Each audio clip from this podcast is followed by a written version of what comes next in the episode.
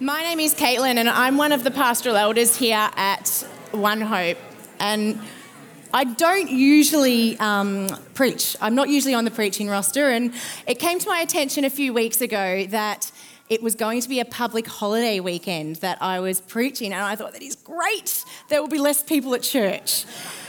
But then they announced there is a free barbecue after church today, and it turns out that you guys like a free lunch because there is actually quite a few of you in here today. So I'm going to have to hold myself together, even though we've got a, a pretty full, um, a full room today.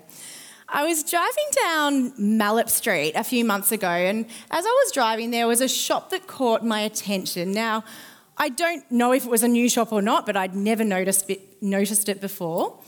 It had really bright stripes on the window, and it looked just like a convenience store the sort of shop that you would walk in, you would grab a litre of milk or maybe a newspaper or a $1 coffee if that's your sort of thing. I can see Richard Shirley looking at me because he, he loves his coffee, and so that's his uh, one. Is the $1 coffee the one you like, Richard? Not quite. so it looks sort of like a 7 Eleven in different colours.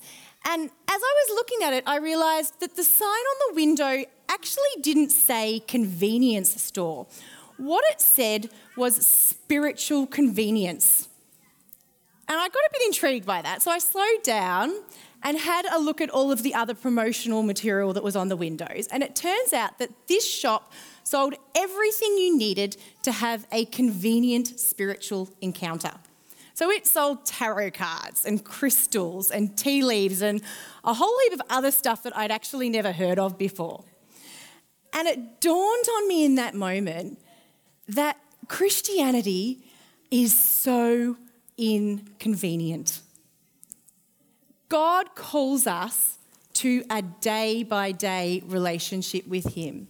And sometimes we try and use Him like a convenience store. We don't really spend time with Him. We go off, we do our own thing. Things go a little bit bad, and we're running straight back and seeing if we can grab something. It's a go in and see if you can get a quick fix sort of mentality. But God is calling us to a day to day relationship with Him. He's calling us to a Christian faith that isn't based on convenience, a Christian faith that um, is based on faith and sacrifice and obedience. In Matthew chapter 4, 18 to 22, it says, As Jesus was walking beside the Sea of Galilee, he saw two brothers Simon called Peter and his brother Andrew. They were casting a net into the lake, for they were fishermen. Come follow me, Jesus said, and I will send you out to fish for people. And at once they left their nets and followed him. There was never a discussion about whether it suited their plans or their personal life goals. And the disciples were given a clear and direct instruction. They followed it without argument. In the book of Exodus, we see that God called Moses in a bit more of a spectacular way than the previous example we just looked at. Moses was living a pretty ordinary life, and he was, with his, he was working for his father in law in Midian. So, despite the fact that he had been brought up in the Pharaoh's palace by the Pharaoh's daughter, a few things had gone on. Now the Pharaoh wanted to kill him. And I sort of imagine Moses in this stage of his life that he's sort of a middle aged guy, he's got a wife, we know he's got at least one child. And if I was imagining him as a modern age guy, I'd think, yeah, he's the one that, you know, he's got his emails up to his armpits from school with notifications about things that he has to do. And possibly he's just going to work trying to keep his head above water and pay the bills or coaching Auskick on a Friday night. It's that sort of stage of his life. And that's when God appears to Moses in the burning bush. I'm going to read from Exodus chapter 3 7. It says, The Lord says, or said, I have indeed seen the misery of my people in Egypt. I have heard them crying out because of their slave drivers, and I am concerned about their suffering. So I have come down to rescue them from the hand of the Egyptians and bring them up out of the land into a good and spacious land, a land flowing with milk and honey the home of the Canaanites, Hittites, Amorites, Perizzites, Hivites, and Jebusites. And now the cry of the Israelites has reached me, and I have seen the way the Egyptians are oppressing them. So now go. I am sending you to Pharaoh to bring my people out of Egypt. In chapters 3 and 4, following this, we see how Moses responds to what has been a pretty direct instruction from God. His response is very different to the disciples' response that we read about earlier. And I'm going to call this Moses' cascade of excuses. In Exodus chapter 3, we see the first excuse, verse 11. But Moses said to God, What am I that I should go to Pharaoh and bring the Israelites out of Egypt? And then in verse 13, Moses said to God, Suppose I go to the Israelites and say to them, The God of your fathers has sent me, and they ask me, What is his name? Then what shall I tell them? So, to start with, we can see that he's just sort of questioning the role. He's been a little bit subtle about it. Then it gets to chapter 4, and Moses answered, What if they do not believe me, or listen to me, or say the Lord did not appear to you? So now he's starting to come up with some probably what we would call more genuine excuses.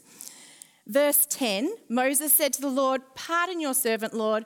I have never been eloquent, neither in the past nor since you have spoken to your servant. I am slow of speech and tongue. Now, Moses starts to get pretty blunt towards the end. He isn't holding back anymore. He's not playing games, so he just tells God exactly what he thinks. And in verse 13, we read, But Moses said, Pardon your servant, Lord.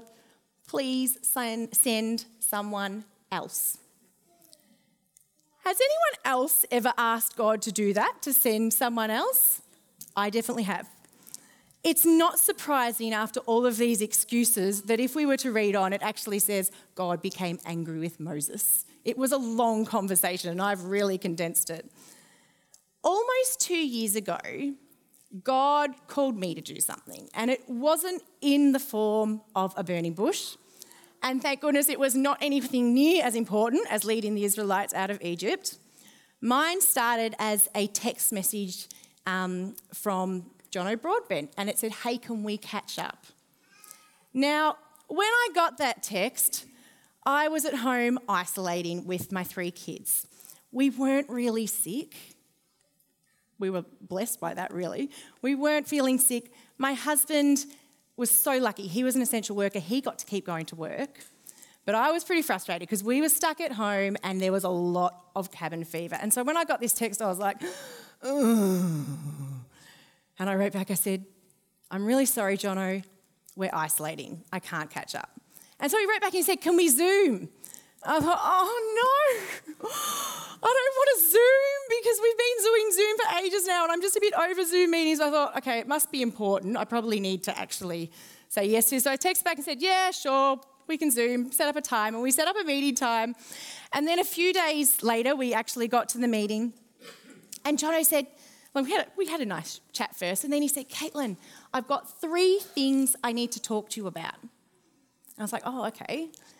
And he said, oh, actually, do you know what? I don't even know what the first thing was. It mustn't have been important.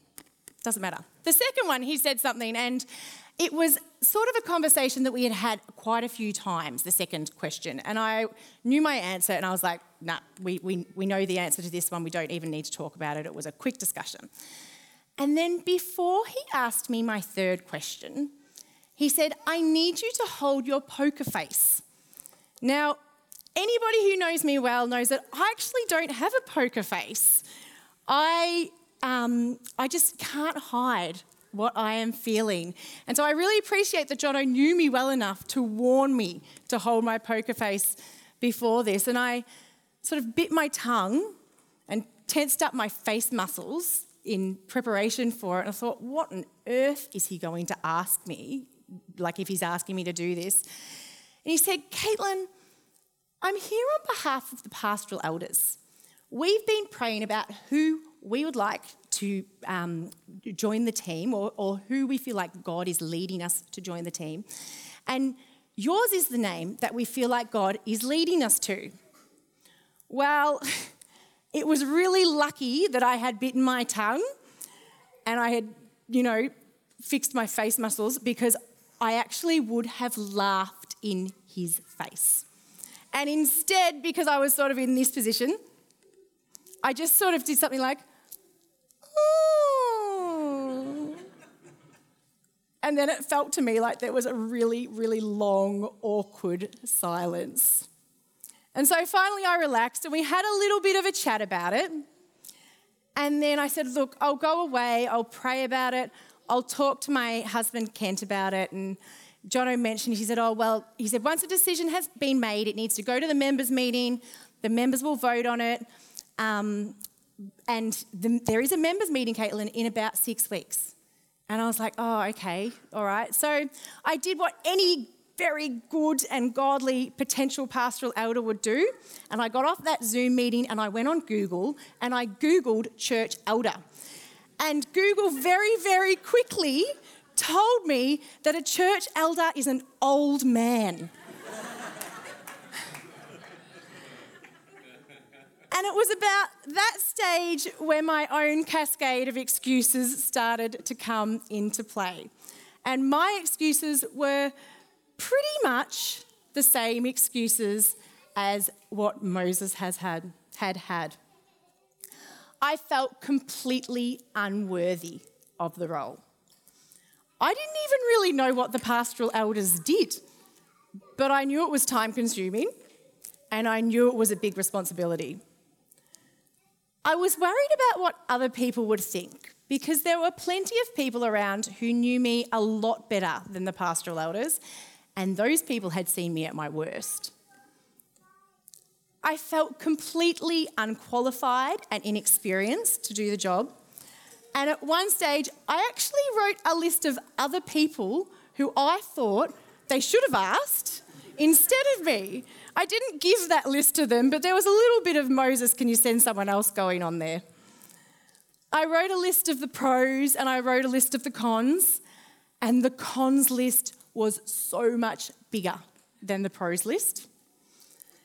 And then one night, David Ballinger, who is the chairman of the elders, came over to our house to chat to Kent and I about it. And he was telling us about the 7 a.m. Saturday morning prayer meeting that elders go to.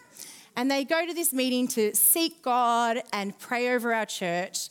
And he was saying it's such a beautiful and powerful time. Now, I am not a morning person, and on the inside, I was just thinking, this sounds like the worst. A 7 a.m. Saturday morning prayer meeting is not going to sell it to me. Along with my fears and my excuses, logistically, I actually could not fathom how I was going to fit another responsibility on my plate. Life was already busy. I had my work, I have three kids, and I do a whole range of other bits and pieces my boss had already given me the heads up that in the following year, my part time job was going to become a full time job.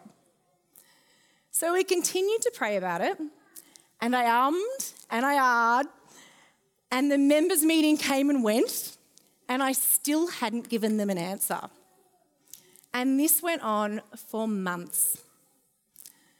But through that whole time, despite my cascade of excuses, God was ever so gently and kindly placing a sense in my spirit that this was something He was calling me into. There was a period of a few weeks where just about every time I listened to a preacher or even a song on the radio or a Christian podcast, it was always about God calling Moses into responsibility. There was even one night where my kids grabbed the picture Bible off the bookshelf and said, Mum, let's read this one. And they flicked it open. And of course, it was the story of Moses and the burning bush. It was getting pretty clear that God had a message for me, and I wasn't really doing a very good job of listening to it. It was also at that time that my boss called me into his office um, to have a chat about my job for the following year, and we we had a pretty brief conversation, and then he just sort of ended it by saying, Well, let me know what you want next year. Let me know your days. I'll advertise the rest of your job. Yeah, you can just have whatever you want. And that was a really, still is, a very unheard, unheard of situation at my work. So, you know the ending of this story. It took a full eight months, but I finally ended up as a pastoral elder here at One Hope. And honestly, there have been times in this role where I have felt completely out of my depth. And it's inevitable that there will be more of those times to come. But the good thing about that is that the more out of my depth I am, the more I'm relying on God, and that is exactly what He wants to me, do, me to be doing. God provides everything I need, and He has enabled me beyond my fears and excuses. I was actually walking this morning and I was thinking about um, in Matthew chapter 8 where Jesus said, My yoke is easy, my burden is light. And I was thinking, it's a perfect example. I'd be lying to you to say if there aren't things that are burdens, but the burden is light. On a side note, just so that I've clarified, I want you to know that I absolutely love the 7 a.m. Saturday morning prayer meetings. They actually are a real highlight for me. As I have been contemplating this story and writing it down in preparation for today, I've been thinking about this question How can we overcome our own fears and challenges to live a life of obedience? In, a, in an attempt to answer it, I've come up with three I can statements. Now, I need you to stick with me here because I'm a primary school teacher. So the average age of the people I teach is about seven years old. So I'm used to making things very simple. Now, the kids who are in the room will know exactly what an I can statement is. An I can statement is something that we use as, as evidence to see if we have met our learning intention. So today, I'm going to encourage you to use the I can statements to give yourself, um, to use them as a little reflection tool, and maybe you can even yeah, give yourself a little score on them if you want to. So the question was how can we overcome our own fears and challenges to live a life of obedience? And the first I can statement is I can trust God's plans. In Proverbs 3 5 to 6, it says, Trust in the Lord with all your heart and lean not on your own understanding. In all your ways, submit to him, and He will make your path straight. Have a little think about it. Are you more of a, yeah, I can definitely trust in God's plan sort of person? Or are you more of a, mm, I can sort of trust in God's plans if it aligns with my plans sort of person? As someone who likes to be in control, this statement is so much easier said than done. But when God calls us to do something, even if it looks scary, we have to trust His plan. The second I can statement is I can seek God to find out what He is calling me to do. In James 4 8, it says, Come near to God, and He will come near to you. It's really hard to know what someone wants you to do if you haven't talked to them about it. And maybe God is calling you to draw closer to Him and have a conversation with Him. To have a sense of God's calling on your life, you need to be spending time with God. And that means reading the Word, that means sitting with Him in prayer. When was the last time that you asked God what He is calling you to do? Maybe He's just waiting for that conversation. The last I can statement is I can obediently follow God's call. Obedience isn't a very fashionable word at the moment. Obedience training is something we take our dogs to. A recent report was put out by King's College London. and the report was about parenting priorities and the international attitudes towards raising children. It was based on data collected from the World Values Survey, and I'm going to share a couple of the results with you. So, looking at this first graph, because this report came out of London, the red bar is showing the United Kingdom's results. We're going to look up a little bit to where Australia is. Australia actually got a slightly better score.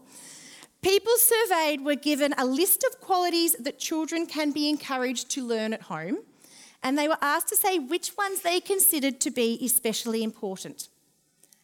In Australia, only 19% of people selected obedience as one that they considered important.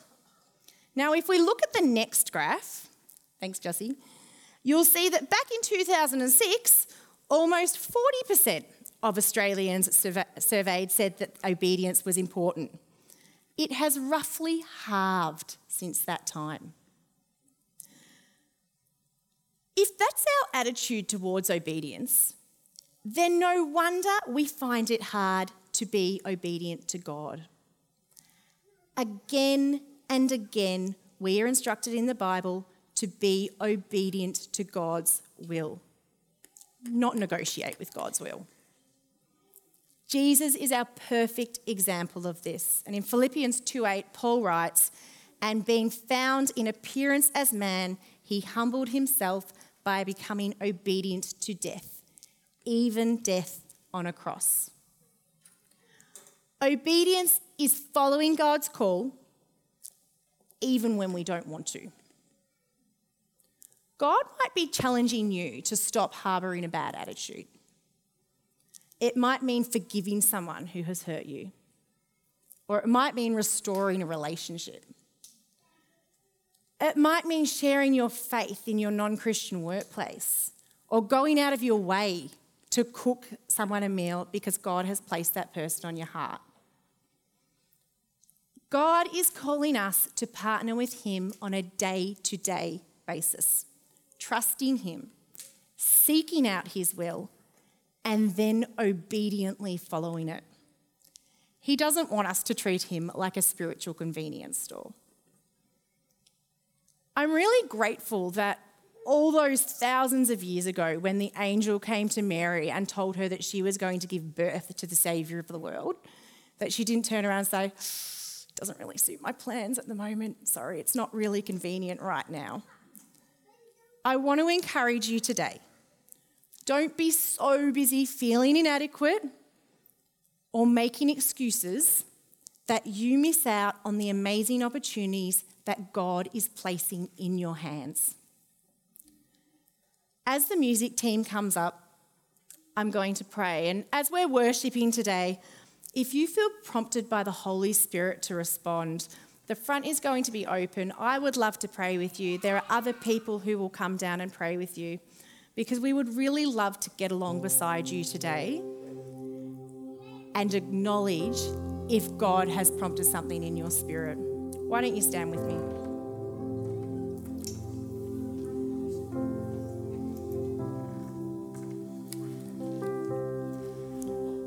Lord, we thank you that you are a good God and you have good plans for our life.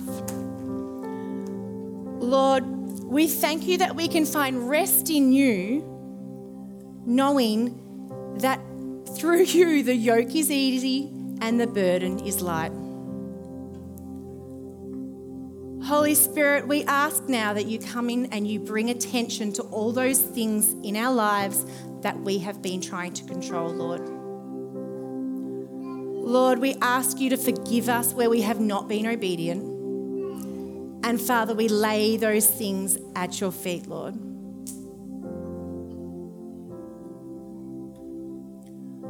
Lord, we pray that as we seek you, that you will speak to us, that you will give us new vision and new purpose, and that you will give us the persistence and the resilience to obediently follow your will, Lord. We thank you for your blessings, Lord, and we thank you for the way you come and stand beside us. In Jesus' name, amen.